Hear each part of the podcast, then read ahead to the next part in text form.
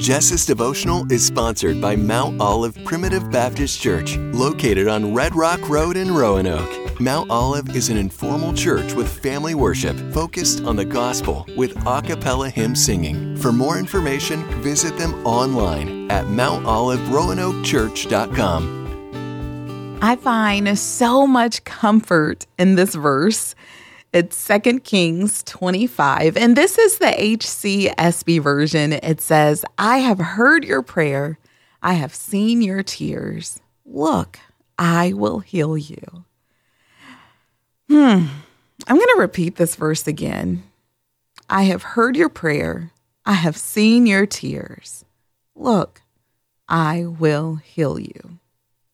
I think one of the reasons I cling to this verse so much is because I know that for myself, when I am feeling anxious or overwhelmed and depressed, I know that we have a God who sees, He hears.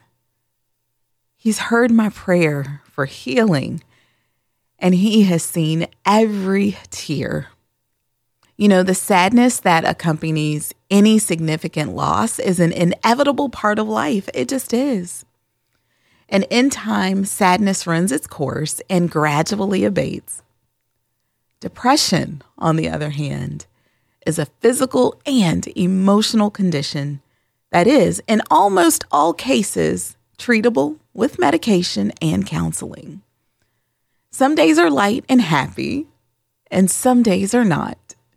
And when we face the dark days of life, we must choose how we will respond. We bring light to those dark days by turning first to God and then to trusted family members, friends, and medical professionals.